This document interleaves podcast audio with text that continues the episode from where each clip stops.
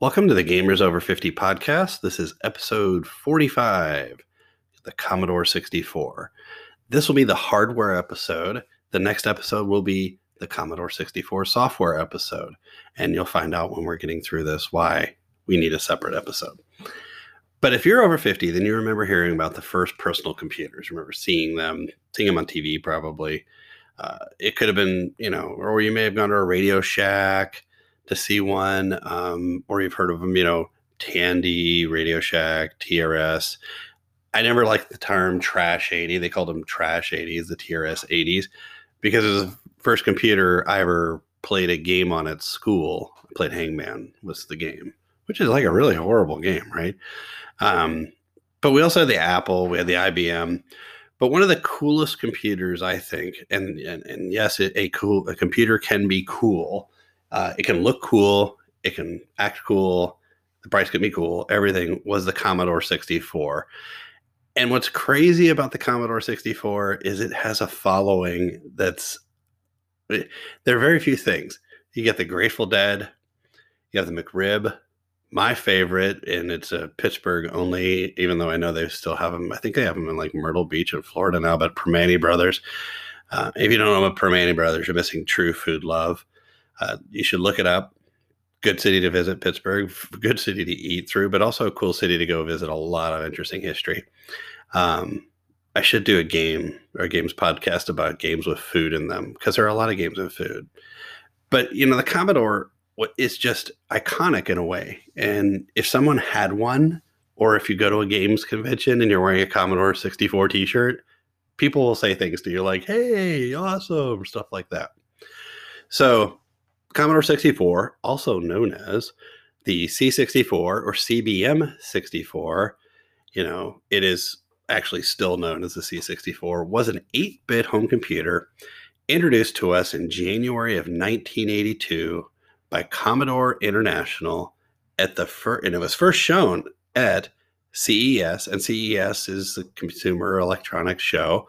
I hope to go one day. I have a friend who says you should go one day, and I'm like, oh, I'd love to. And they're like, well, you can go with me. And I'm like, okay, because Las Vegas in January probably is a lot better than August or July. Now, what's really interesting about this, and I love these kind of factoids, are the Commodore 64 is been listed by the Guinness Book of World Records as the highest selling single computer model of all time between 12 and a half to 17 million units. I've stayed with the 12 and a half because there's a lot of there are a lot of uh, stories and enigmatic discussions about it. Okay. So, what's kind of neat about this is that the Commodore had three different kernels, and the kernel is kind of the, the beginning of your operating system. It's how when you boot up your computer, and you may have seen it in some movie like Jurassic Park, which has got the worst computer moment ever in a movie. Sorry. And I know people are like Matrix 3. I'm like, no way, man. Jurassic Park. Anywho, but it, it had this, it had this, and it kept, it had two different cases. It had, it had, sorry, had a few different motherboards and had a similar case. Now think about this. As you looked at computers, and if you look back and you type in computers in the 70s, computers in the 80s, and I know this is probably something bored, but you know, it's the first day of the new quarter for anyone who's in sales or works with sales folks. So you might have an extra few hours today. So do that. Check it out, like 70s computers, 80s computers, and look at how they changed. And then look at the Commodore 64. It didn't change. It's the craziest thing. All right. Um, more interesting thing is the Commodore 64 in 1982, when personal computers were going for $1,500, $2,000, was only going for 595 when it came right off the first delivery. Now, it went down, actually got down to like $199, which is crazy. And it did that quickly. So people started buying a lot of them. Now, what's crazy too is $595 would be equal to around $1,600 today which is kind of crazy because if you think about it, okay, you can spend sixteen hundred dollars on a computer. You go to Apple, I guarantee you can spend sixteen hundred dollars on a computer. If you buy an Alienware, totally sixteen hundred dollars. But if you bought a Commodore, you'd be like, okay, you can probably get a Commodore now for like fifty bucks. Anywho, but that's remember 1982, so we're talking almost 40 years ago, and this computer kept value in that way. Now, let's give you a little history about this The Commodore 64 was preceded by what's called the VIC 20 and the Commodore PET. And they wanted to call the VIC 20 or the Commodore the VIC something else. And somebody said, no, no, we should call it something different. Now, there is a really cool video if you want to learn everything you've ever wanted to learn about Commodore 64, VIC 20, the PET, the computers that came by. Um, really neat, really neat YouTube channel, a guy named the 8 Bit Guy. I like anything that's 8 bit. I think it's cool looking. I think it's nostalgic. I mean, it's like when I see 8 bit art, I think of a soup can. So Andy Warhol. I think of, you know, splattering paint, Jackson Pollock. I look at 8 bit art and go, that is just something crazy. But I remember seeing it for the first time, like we all did. Really cool stuff. Uh, it, what's crazy about the Commodore, though, is it was not just a game computer you would program on it. People ran business programs, they ran personal programs, tracking items they had. I'm certain that I probably did some programming in college that somebody had originally done on a Commodore 64. So the the other side of things is the Commodore 64 dominated the low end computer market, except in two places: the UK and Japan and the difference was in the UK they had an established market with an established competitor, and in Japan, you know, it was it was the same exact thing. So you know, they had this computer called the ZX Spectrum, which we will probably never do a podcast on, but you know, it's something now also to know. Now, what's crazy also about the Commodore is remember, do you, do you remember a time before Walmart and Target? Yes, the days of Sears and J.C. Penney's and Kmart, and every small town if it had a couple thousand people, had a store that you could buy like a toaster and you could buy like socks or you could get Cheerios. All of that was in the same place. You could buy records and stuff. In in the town I lived in when the 64 was coming out, it was called Hornsby's. And what's crazy is it doesn't exist anymore. And I tried to find the person because the person Aaron Hornsby's locker was right next to mine in high school. And so his dad owned the store. So if I've tried to find him to say, hey, I just was thinking about you guys the other day. But you could buy the Commodore 64 in these small stores. If you needed to buy a, a Tandy computer, you had to go to Radio Shack. If you had an Apple, you had to like order it and it showed up and it got shipped to your house or shipped somewhere and you had to pick it up. But you could go out and buy a Commodore 64 and you could plug it into your TV and you could be boom. So think about right now, right? We come home, we get our Apple TV or we've got our Roku or whatever, we bring it home, we plug it in the TV and go. Same thing as a Commodore 64. Commodore 64 was doing that 40 years ago. Ooh. The other cool thing is, and I'm as a, a, student of history and love history, the Commodore 64 is considered the Ford Model T of computers because of how it brought technology to middle class households. Now, think about that. I used to ask my grandmother a lot, what was it like seeing the first car? And she'd say it was the neatest thing. And she talked about it. And my Aunt V and sort of a boy that or man she was wanting to date got stuck in the mud and the whole family had to push him out and stuff like that but think about the commodore 64 if you were somebody and you're sitting at home and you had one tv and you went to the tv and you connected it and your mom and your dad and your siblings brothers and sisters and maybe some friends were sitting there when you turned it on and that moment was technology entered your home crazy stuff the other thing is almost 10,000 titles. So this is 10,000 pieces of software, and that's not even the homegrown stuff, have been sold for the Commodore 64. It's not all games, development tools, office productivity applications, business applications. So people ran businesses using a Commodore 64 and then probably played like Lemmings, which we'll talk about in the next podcast because I really love Lemmings on the Commodore 64. So what's crazy about this, and I'm going to do a little one more comparison here, is I did a search.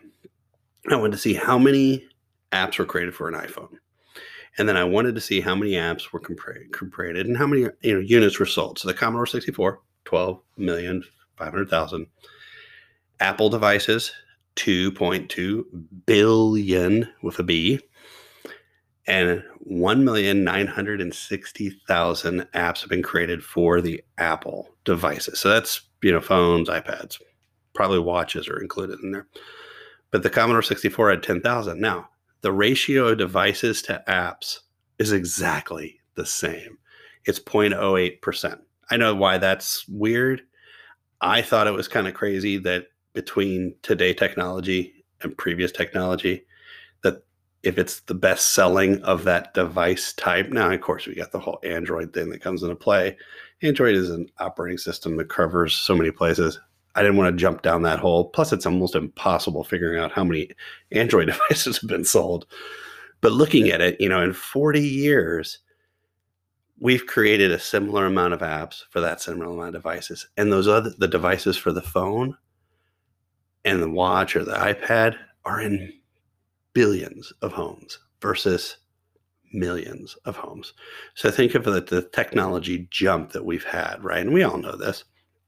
You know, does it make us less intelligent? Whatever. But what's kind of crazy is as a kid coding in BASIC, uh, on a Commodore 64, nowadays, what is a kid doing? They're catching a Pokemon. They are playing a game. They're doing, you know, they're doing something. But at the time, we were learning while we played these games. You had to learn how to use a keyboard, which is really interesting because if you don't think about it, if you didn't have a computer before, what the heck were you typing on? Did you just sit down with the typewriter? Now, I know a lot of kids did. There were a lot of kids that were very, very into writing stories and doing things like that. I personally failed my first typing class because it was a manual typer and I was just not really good at that. Uh, I do type very fast now, though, because of a computer like the Commodore 64. All these little things that have changed in our lives. Now, the other thing about the Commodore is it's still relevant. It has a, a de- I'm not kidding you, a dedicated following. You're talking to one of them now. I have a a C64 Mini, which we'll talk about in a little bit that I pull out and I play every so often because there are games on there I still love playing. But in 2011, the 664, 17 years after it had been taken off the market, so it had been taken off the market, and we'll talk about that. It was still showing brand recognition at 87%. So if you know anybody who's a marketing person, you say, who ha- what has the best brand recognition or what has a really good brand recognition? Or if maybe you're trying to impress somebody, there you go. All right, so those are all the quick facts. I want to step in the history a little bit. So, in January of 1981, MOS Technology created Commodore's Integrated Circuit Design subsidiary, initiated a product to create graphic and audio chips. Now, this is important because without a computer, without having a picture, and without having sound, you're going to be the same thing as a typewriter, even though typewriters have that weird sounds. Now, they designed work for the two uh, items to create what they call the VIC2. And they developed all this and got it all kind of put together, built into it. Now, after this, they came back and said, We want to create a game console. So they brought in some engineers, they developed a, a product, and you know, it kind of failed in Japan. But all that failure was built upon. So like where we, something fails, if you ever something fail, maybe I wouldn't say burning chicken on the stove because I usually that I burn something like that I got throw away. But let's say you're failing on building or writing something, you're going to redo it. You're going to take what you were working on and do the third, second, third, fourth draft. Notice I always just move right to the third because it's by that point I'm already there. But you are going to find things that you're going to do differently, and so did the folks at Commodore. They developed this kind of home computer and so I'm not really going totally into the names because we could sit here and talk about who did this, but they developed this computer with a graphics and audio chip involved. And they built their own chips. Really big point. They built their own stuff. So they had their own chips. They had, you know, plastic cases, probably fabricated. That's pretty easy. Motherboards being built.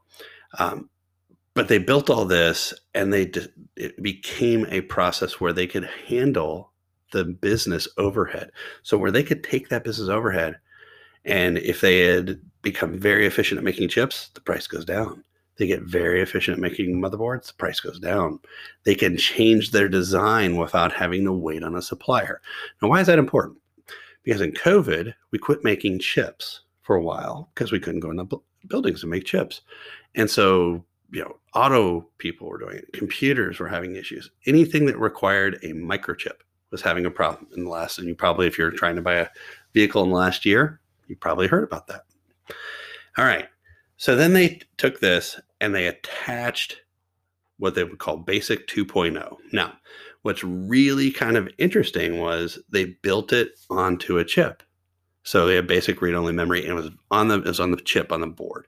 Now a lot of other folks put that into a disk or a cartridge or something or tape cassette. And actually, yes, tape cassettes were used with computers.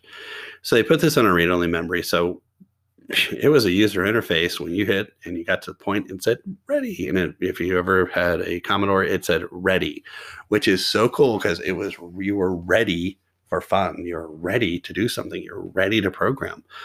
I love it. It was just a huge positive. Okay. Now, with another little piece of trivia if someone ever says, Hey, what was the original name of the Commodore 64? Tell them it was the VIC 40. That was the original name. So if you're ever watching a trivia question or if someone's on Jeopardy and you've listened to this and you go to Jeopardy, boom, and you hit and you win, you know, maybe send me a Commodore 64 t shirt. Ha ha ha. All right. So again, talking about this, the reception of this. So actually, let's talk about it real quick. I want to step back. This is a history and technology build your own stuff, build it at home, put it together at home, distribute.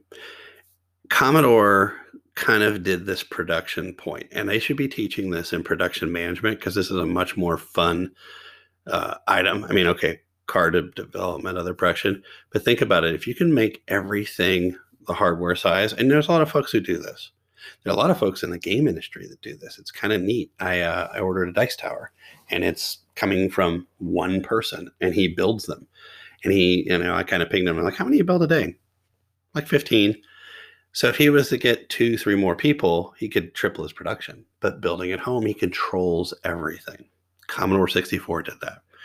Now the reception came out, and you know, Creative Computing said in December of 1984, Commodore winner was the overwhelming winner in the computer under 500. Now, over 500, you had to deal with Apple and other folks. And what was interesting about these are the things that they picked on slow disk drive, two cursor directional keys, zero, zero manufacturer support. Okay, I can I can see that one. Non-standard interfaces. But at the point when the Commodore 64 went down to $200, was that really where your pain was? Because you were getting 64K color graphics, software out the wazoo, you know, thousands upon thousands of title. Okay. So what's interesting is Wikipedia shared with this, and remember, donate to Wikipedia if you like this podcast. Please donate to Wikipedia. But Wikipedia talked about Commodore had a reputation of it sought to ship so fast, and it sought to go out there, and it developed a the, their whole process from the beginning ship fast, ship good, get it out, outsell your competitor, which they did. Um, you know, out their competitor really at the time was Apple because the Atari had some computers, but they're eh. Now, what's also ironic or funny is it is that Apple at this time had a very open architecture. So you could like open your Apple and put stuff in it. You could not do that with Commodore 64. Now, Ironically, the chain it's turned. Try to open one of your Apple devices and put something in it. Now, okay, you people of towers, I totally hear you. But open your laptop, open your iPhone, open your iPad. You can't. Apple became followed what Commodores. They saw this. Commodore put this together. All right. So $300, $200, $500. Where did it actually hit? Well, it started out at 595 and it did get down to 199. What's very interesting about this, and anyone who remembers this name, Texas Instruments, was that the battle for the com- personal computer, Commodore president Jack Tramiel dropped the price to $200 within its first two months of release. And they lowered it again, or they lowered the price by $200 to $300. And then they also got the price a little bit under that to 199. And they were doing this promotion where they said you'll give you a mail-in rebate and you you know you could you get a rebate for your computer $100 if you send us your personal computer. Now, what was crazy about it was you could buy a $10 Timex Sinclair, turn it in, get $100 off. And what was crazy is the people who were trying to do, you know, use these Timex Sinclairs because they weren't very good, Commodore destroyed Timex. Now, the reason they did this was there was a beef between Jack and everybody there. Okay, so that's kind of how it all came together with with Commodores, and it got out the door. Now, Commodore out the door. That's a good one. So with, with sales booming, and what's really crazy about this, in 1983, we saw the video game collapse. We've talked about this, right? This is where Sega had issues. Where say, you know, we saw everyone kind of having a problem at that time. Um, Atari kind of ended at that time in television. We talked about that, but Commodore didn't, and they blame Commodore on kind of killing the video game collapse. So, in '85, an estimated of the an estimate estimate of the games excuse me that were being played were being played by 60 to 70 percent on commodore 64s now in the computer war, gaming world stated in 1985 companies such as Epyx uh, survived you know there, were tons of other companies but they said Epyx survived the video game collapse because they jumped on with commodore. Now commodore tried to work with everybody and the estimate at that time and this will blow your mind of they then lowered the price again to 149 it was costing them 35 to 50 dollars to make these. You're making over 100 dollars per and people are flying off the shelf including they think they sold about 1 million commodore 64s in 1985 okay so from 1988 to 1994 what happened? Well the clone wars happened and i'm not talking about the star wars i'm talking about the people mass produced faster bigger better computers. And Commodore couldn't totally keep up because it was an 8 bit computer trying to fight in a 16 bit world, fighting in a 64 bit world. We were seeing the Pentium. If anybody remember the Pentium processor, which we will not do a podcast on, but people were buying home computers that were faster, that could do things much faster and have more powerful. And that, that, that doesn't mean that the Commodore went away. But you know they've talked about over time that the claims of you know oh we sold 22 or 30 million or 17 it was closer to 12 and a half over that time but 12 and a half million units is pretty darn good computer design and this is kind of where we'll get into talking we're going to talk about the family here in a second but the computer design um, was still considered one of the most popular program, program or popular computing platforms into the 21st century until the Raspberry Pi beat it. Now, if you don't know what Raspberry Pi is, it's on my list of items to go through. I've been playing with one. It's a lot of fun. It's a really tiny computer, um, which is very scary because I have big hands and I have to like put on my micro or you know my uh, my lenses so I can see the the technology or my readers. But we all have those, right? Okay. So the other kind of interesting piece was the folks that built the Commodore 64 and built those chips from the audio and the video chips, they eventually created their own company, Ensoniq. And what's interesting about Ensoniq, if you go look at them, is they got be very into music with programming, with their chips, with their hardware, and digital systems. So what's very kind of cool about the Commodore is that where we would see like, oh, mass producing and getting the computer became an artwork. So very kind of cool stuff. All right, so let's talk a little bit about the C64 family you have the Commodore Max. You have the Commodore Educator 64. What's interesting about the Educator is everybody wanted one big unit. If you had a Commodore 64 there, somebody'd steal it. So they wanted to create a big unit. Um, they had the SX64, the 128, eventual successor. It didn't really succeed. The C64C, they had a game system they released in the 90s and the 65. And now they have the Commodore 64 Mini, which I have one, and they're really tiny. The keyboard doesn't work, so you have to plug it into a USB keyboard. But I'm kind of building a game station where I can put older computers that I can have a USB switch and just, or, you know, have a switch for everything USB keyboards, video, everything on one. Okay, so let's talk a little bit about the software that came with this. Excuse me. So the software, basic, obviously, uh, came out 1980s basic. Now, who was writing software back in the 1980s? Hmm. Our good friends at Microsoft. Now, was it a full version of Microsoft Basic? Not really. And how Commodore 64 used it, they used it a little differently than our friends at Apple. Friends at Apple used native right out of the box, exactly how it was supposed to go. Um, a little tweaking for Apple hardware. But in Commodore, you had to use some special cam- commands called peek and poke. And it don't put that on the internet as a Google search, like com- command peek. Mm-mm, not good. Um, but those allowed for the audio and the video registers to be uh, used uh, directly. So you didn't have to go through some kind of emulation. Now, what's great about this is um, in the Commodore 64, you could also run other computer languages, like my favorite, Pascal. Actually, I did like Pascal. It just got really boring in college. I was like, boo, COBOL's so cool. And yes, someone just said COBOL's so cool. Um, but it also ran C, Logo, Forth, and Fortran. Now, if you've heard C, you may have heard C, Microsoft Visual C, all that. C's been around for a long, long time. Um, and there are many third party operating systems that have been developed. So people who love this machine so much build software instructions software for it. Now, what's also really cool about the Commodore software is it was one of the first that you were networking on.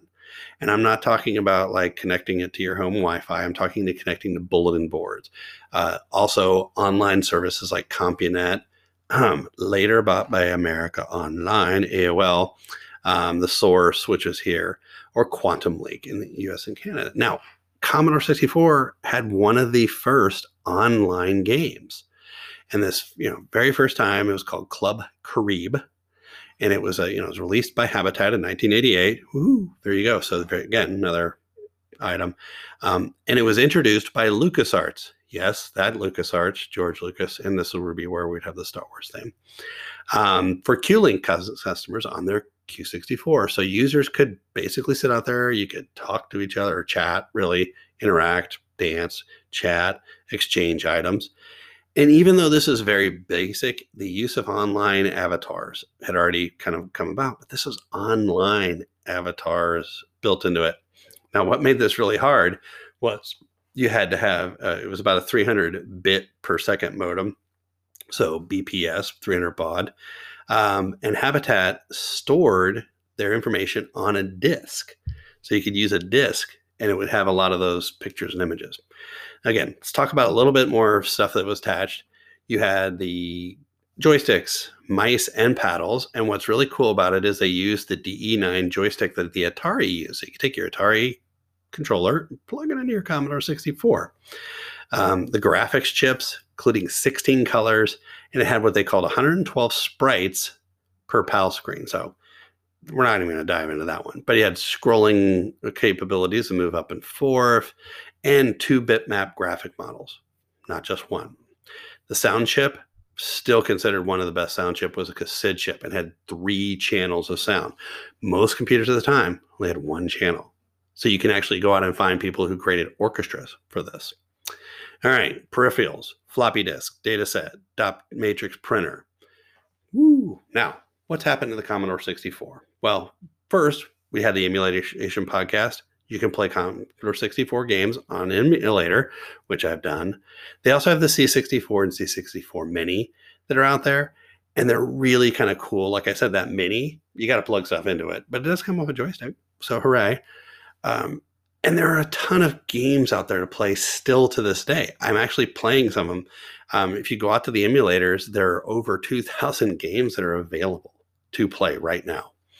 Now, going to give you my favorite three games. We may or may not talk about these, but G.I. Joe, a real American hero, it's based on the TV show at the time as a kid. Daley Thompson's Olympic Challenge. It was fun because you could play against your friends on that keyboard. And then, of course, Lemmings. Now, Commodore 64 is like Batman. It's not the computer we really wanted because it was, you know, didn't have some stuff, but it's the one we needed. If you haven't played it, if you haven't looked at it, if you don't remember it, that's fine. But if you do, go out and play some Commodore 64 games. Next podcast, I'm going to be talking about Commodore 64 games. I promise it's going to be a little bit fun. Oh, well, come on, all these are fun. But yeah, no, it's going to be a lot more fun because you're going to hear my childhood coming out of me. Woohoo! Have a great time and play more games.